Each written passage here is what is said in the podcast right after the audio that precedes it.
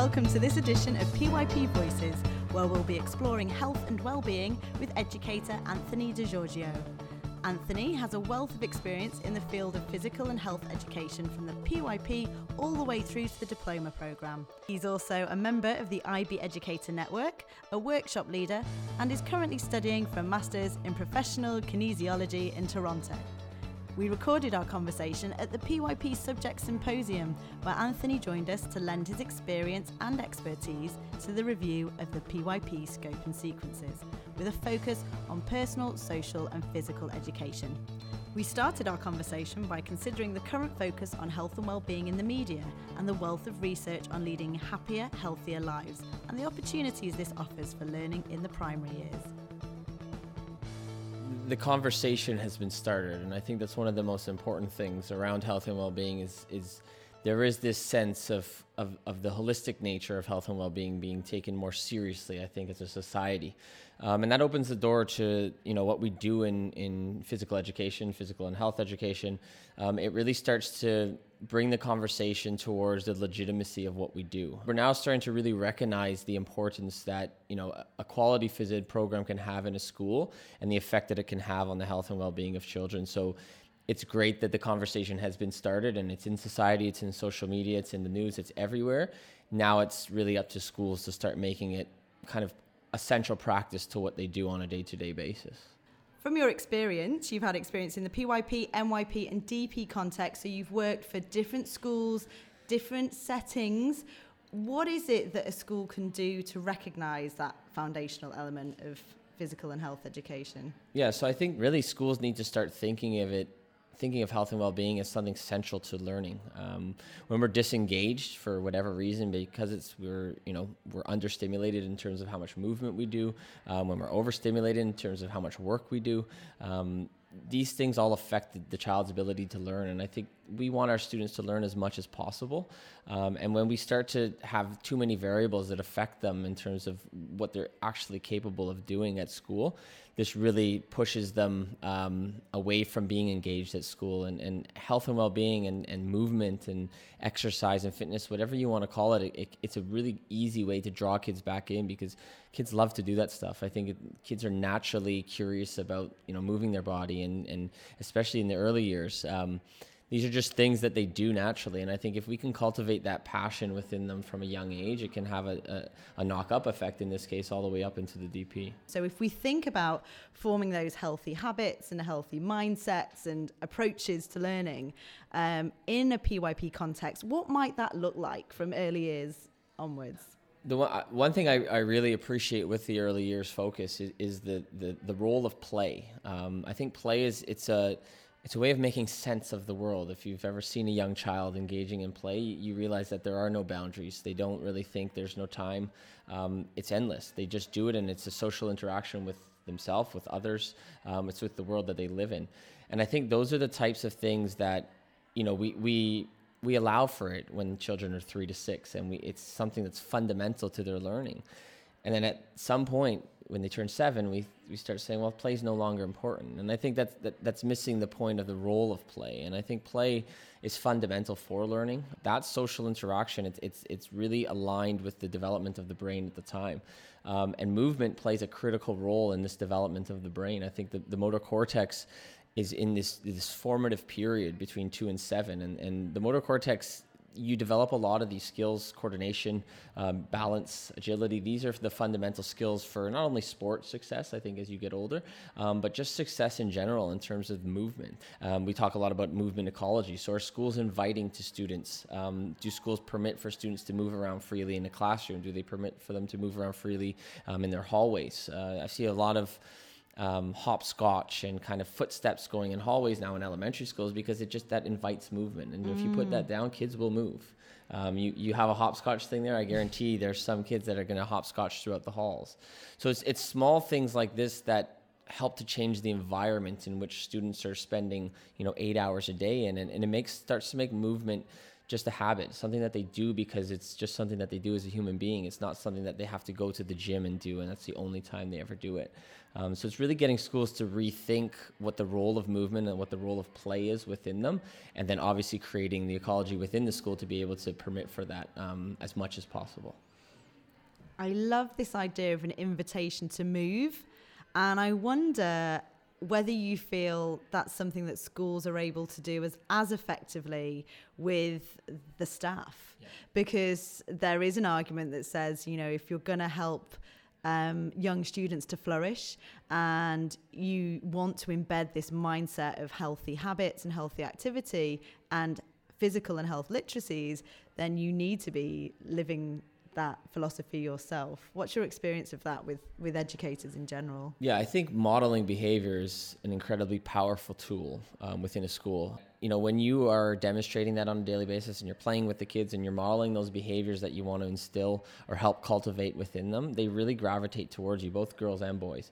Um, at the same time, I think being a leader and taking kind of ownership over that realm, so the movement realm or health and well being, whatever you want to call it within amongst your peers or your colleagues in this case i think that's a really important um, a really important function that a phys ed teacher can play in a school mm.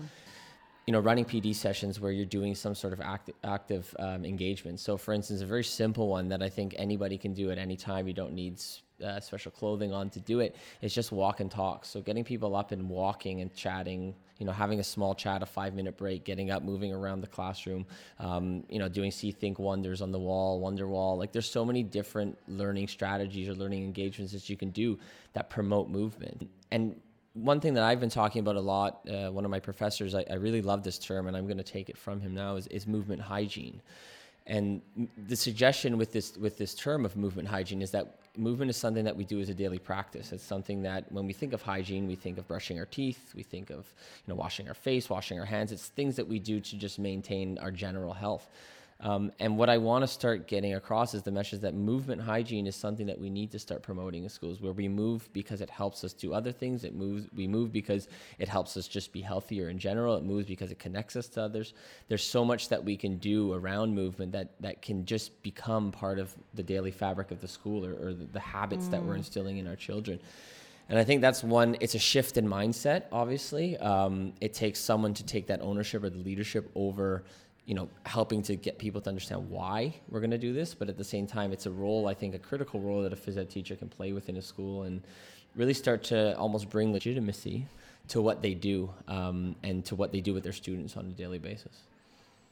And talking about movement here seems like the overarching concept, yep. but within that, I can see many related concepts which would perhaps offer a way in to really embed physical and health education uh, or PSPE throughout the program of inquiry. And I wonder, how have you seen that done successfully? Mm-hmm. Um, I think interaction is a really good way um, to view movement, especially in, at the PYP level, because, like I said before, it movement gives you a way of interacting with your world, right? And and it connects to something like how we express ourselves, right? People express themselves through dance. Um, they express themselves through movement, through the physical movement, whether it's a sport, um, whether it's some sort of other creative, you know, circus art or any of those things. There's so many ways that we interact with our world um, through movement, and I think thing getting students to start to think about the physical interaction, just how you engage with your environment. That's an interaction, right? So getting students to understand that. Even environment, right? Environment is another uh, related concept that we do in MYP, but again, it has the same um, translation to the PYP, where students are starting to understand that, you know, regardless of the environment that you're in, there are ways that you can actually embed movement within your environment. And like I was saying, the kinesthetic classroom where you have flexible seating, right, where kids can sit on a beanbag. Um, I have a friend uh, who teaches in, in, in Canada, and they've put a, a, stationary bike in the classroom. And anytime a student feels like they need to move or get some energy out, they go on the bike. And they've turned it into almost this competition to, to cycle across Canada and to accumulate a certain amount of kilometers. So things like that, where you're adding some element to it, where there's a challenge. Um, that engages kids and kids are you know they start it, it, becomes a normalized behavior and i think that's a really important um, point that I want to get across is that the more we do it and the more we connect it to the world that we live in, the more normalized the movement becomes. And the more it just, it, like I said, it just becomes part of your daily habit or your daily practice. And actually, you also mentioned in an earlier conversation about connecting it to the self, yeah. like the actual essence of yeah. who we are yeah. and our place in the world. And in looking at it through that lens, opens up a wealth of opportunities to bring, you know, identity, interactions, and active living throughout the program Yeah. of inquiry. I'm a very big proponent for the concept of physical literacy, and, and this whole concept is about the self. It's about developing the physical self, right, or the physical domain of health, the affective, the behavioral, and the cognitive, and it's seeing the self as as as a whole, right? There there are these four distinct parts, but at the same time they're not distinct. They're very interconnected in nature, um, and movement and developing a movement practice and improving your competence in movement and becoming more confident at movement and knowing a bit more and understanding a bit more about movement. All of these things help to develop physical literacy, and physical literacy as much as it really is a concept, it is a journey. It's something that we are continually on a path to developing. Um, I just went into a school, into my wife's school actually in Toronto, and, and spoke to the grade fives who are just starting to engage in their PYP exhibition kind of exploration.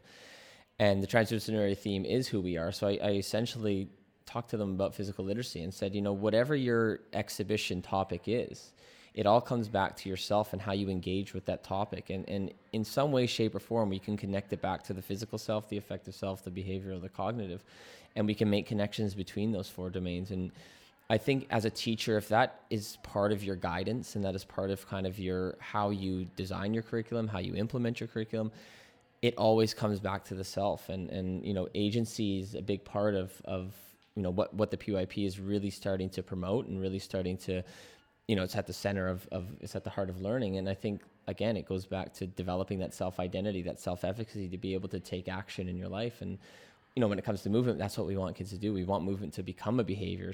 We want it to become a habit. Um, and really it is about you know all of these principles reinforcing that whether it's implicitly or explicitly. I think it, they all play a role in it. And i think movement can play a very important role in developing the learner and developing the agency of the learner uh, in the pyp That's extremely powerful way of thinking about it. Um, and you've really um, you've weaved in so many great examples of how people, um, educators, could literally go back to their classroom today and just slightly Yeah. change something to look at things through the lens of of health and well-being and phys ed. Um, can you just recap a few of those now? If I'm, I'm Sure. you know, I'm going into my classroom, I want to do something that's easy but tangible that would really make a difference. What could I do? Yeah, I think I think the first place I would start, and and my wife's a kindergarten teacher, and I have a three year old, so those children especially need to move. I mean, this is this is a, I think a non negotiable. They can't help it, right? They can't help it. it is it is it's literally it's just something that they do without even thinking. And I think whether you're an early years teacher or whether you're a grade five teacher, it's a lot of age groups, um, a lot of different developmental milestones are being hit throughout the PYP, but I think at the, at the heart of it is just improving the movement ecology, changing your classroom around, making it, allowing for movement to happen, right? The rigidity of school, of, of the structure of classrooms, right? Having desks in a row, that's not, that doesn't invite movement, right? But if you open the space up and you have areas where kids can actually go and move around and interaction is, is embraced and is, is promoted in your classroom, like getting up and even just walking to the other side of the class to talk to someone and then walking, all of those minutes or seconds add up throughout the day, right? And, and th- that's just one small thing that if you did it on a daily basis and you allowed for children to move around freely within the classroom or doing those walk and talks in, in the hallways or whatever it is, those are small ways that movement can add up throughout the day. So that was that that really is where I would get any teacher to start because it's a very simple way. It's a it's a reimagining of what school can look like, what a classroom can look like. Uh, what a great way to kind of start a, a kind of school inset or professional learning by reimagining, as you say, the whole learning space of a school as an invitation to move. Yeah, I think so. A big thank you to Anthony for joining us on PYP Voices and for sharing his thoughts on the foundational importance of physical and health education. Join us next time where we'll be bringing the PYP to life through more educators' passions and practices.